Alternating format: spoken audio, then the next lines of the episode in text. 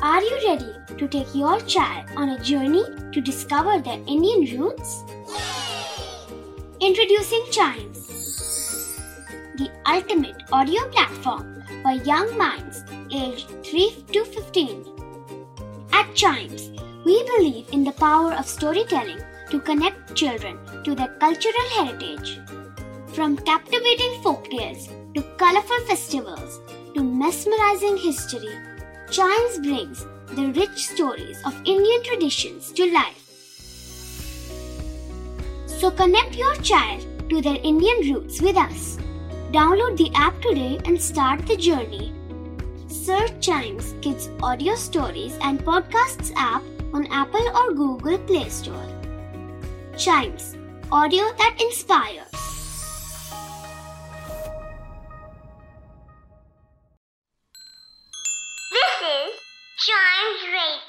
Original podcast.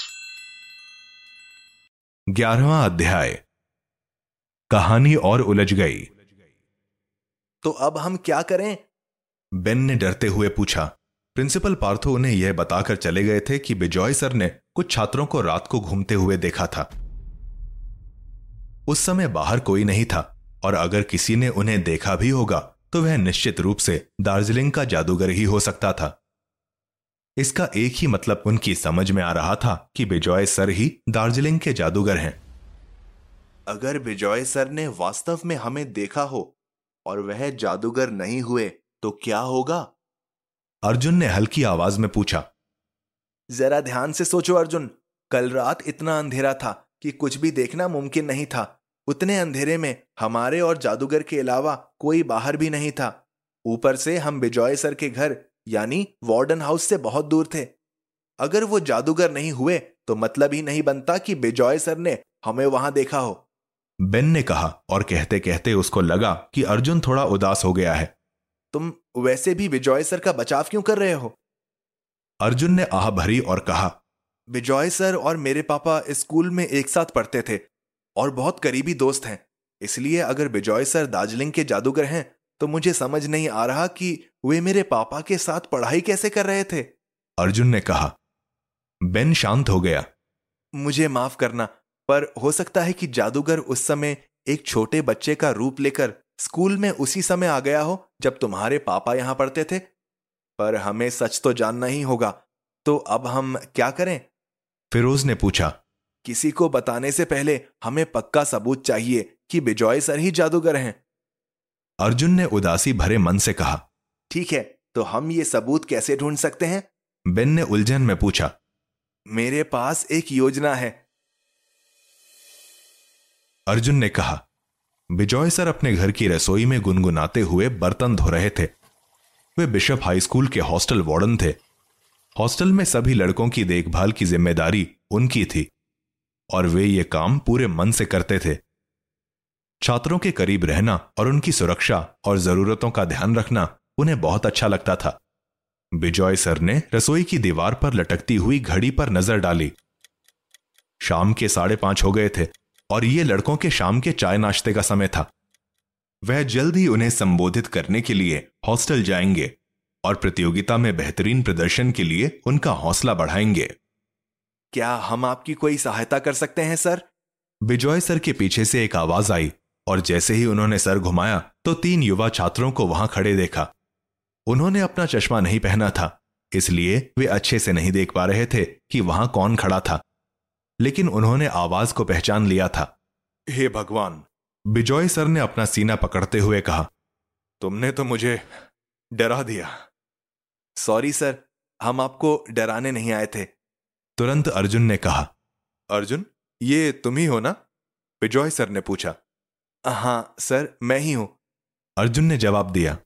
Bijoy sir मुस्कुराए और उन्होंने अपने हाथों को रुमाल से सुखाया। अर्जुन के पिता जब उसे स्कूल पहली बार छोड़ने आए थे तो वे बिजॉय सर से टकरा गए थे और उन्होंने एक दूसरे को पहचान लिया था। तब से बिजॉय सर अर्जुन को पसंद करने लगे थे और एक तरह से अपने बच्चे की तरह ही समझते थे। अर्जुन शुरू में हर हफ़्ते उनके घर टीवी देखने और घर का खाना खाने आता था। लेकिन अब कुछ महीनों से अर्जुन ने आना बंद कर दिया था।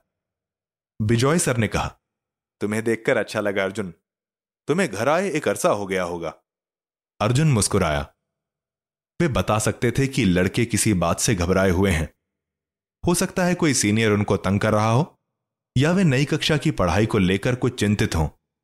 अगर ये तीनों बच्चे इस समय भोजनालय में नहीं हैं तो ज़रूर कुछ गंभीर बात ही होगी। तुम अपने दोस्तों को भी साथ लाए हो। बिजॉय सर ने आश्चर्यचकित होकर पूछा, सब ठीक तो है ना? जी सर, हम आपसे सिर्फ़ बात करने यहाँ आए हैं। अर्जुन ने बताया, ज़रूर, चलो बाहर वाले कमरे में बैठकर बात करते हैं। बिजॉय सर ने कहा, जब सब लोग सोफे पर बैठ चुके थे तो बिजॉय सर ने पूछा तो बताओ बच्चों, मैं तुम्हारे लिए क्या कर सकता हूँ? सर, प्रिंसिपल पार्थो ने हमसे कहा कि आपने कल रात कुछ छात्रों को घूमते देखा था? हाँ हाँ। बिजॉय सर ने उत्सुकता से कहा। क्या तुम लोग इसके बारे में कुछ जानते हो? अर्जुन ने अपने दोस्तों की तरफ़ देखा और फिर आँखें वापस बिजॉय सर की तरफ़ घुमा ली। फिर उसने कहा हमारे पास कुछ जानकारी है जो शायद आपके काम की हो। हमें लगता है कि हमने कल रात कुछ लड़कों को बाहर घूमते सुना था। पर उस समय रात बहुत थी और हमें नींद भी आ रही थी। तो हम दोबारा सो गए। बिजॉय सर की उत्सुकता बढ़ रही थी। क्या तुम लोगों ने उन बच्चों के चेहरे देखे थे? नहीं सर। अर्जुन ने कहा क्या आपने उन्हें अपने घर से देखा था? बिजॉय सर ने लंबा विराम लिया और फिर थोड़ा हकलाते हुए बोले हाँ मैंने यहीं अपनी खिड़की से देखा था। अर्जुन की आँखें आश्चर्य से खुल गई। वह तुरंत बोला दरअसल सर अभी नाश्ते का समय हो गया है और हमने काफ़ी देर से कुछ खाया भी नहीं है। अगर हमें कुछ और याद आया तो हम आपको ज़रूर बताएँगे। और कहते ही फैब टीम के तीनों लड़के बिजॉय सर के घर से जितनी तेज़ी से हो सकता था बाहर आए और अपने हॉस्टल की तरफ़ दौड़ पड़े। जब वे बिजॉय सर के घर से बहुत दूर निकल आए थे तो बेन ने अर्जुन से पूछा क्या तुम्हें अब भी कोई संदेह है? अर्जुन रोने लगा। उसके पापा एक जादूगर के दोस्त थे और वे खुद उनके घर कितनी बार खाना खा चुका था। वे भ्रमित महसूस कर रहा था और नहीं जानता था कि उसे अब क्या करना चाहिए। उसे अपने पापा को चेतावनी देनी थी। इससे पहले उसके पापा बिजॉय सर से दोबारा कहीं मिले। उस शाम तीनों ने रात का खाना नहीं खाया। उन्हें बिल्कुल भी भूख नहीं थी और इस रात से वे सब काफ़ी सहम भी गए थे। वे अब ट्रेजर हंट के बारे में भी नहीं सोच रहे थे। उन्होंने उससे भी एक बड़ा रहस्य खोज लिया था। और अब उन्हें सबको इस राज को बताने की जल्दी थी। लेकिन पहले उन्हें और अधिक प्रमाण की आवश्यकता थी, जिससे सबको यकीन हो जाए कि वे सच कह रहे हैं। बहुत हिम्मत कर आखिर में अर्जुन ने कहा, हम आज रात बिजॉय सर के घर में चोरी छुपे जाएँगे और प्रिंसिपल पार्थो और बाकी सबको दिखाने के लिए कोई पक्का सबूत ढूंढेंगे। अब यही एकमात्र रास्ता है।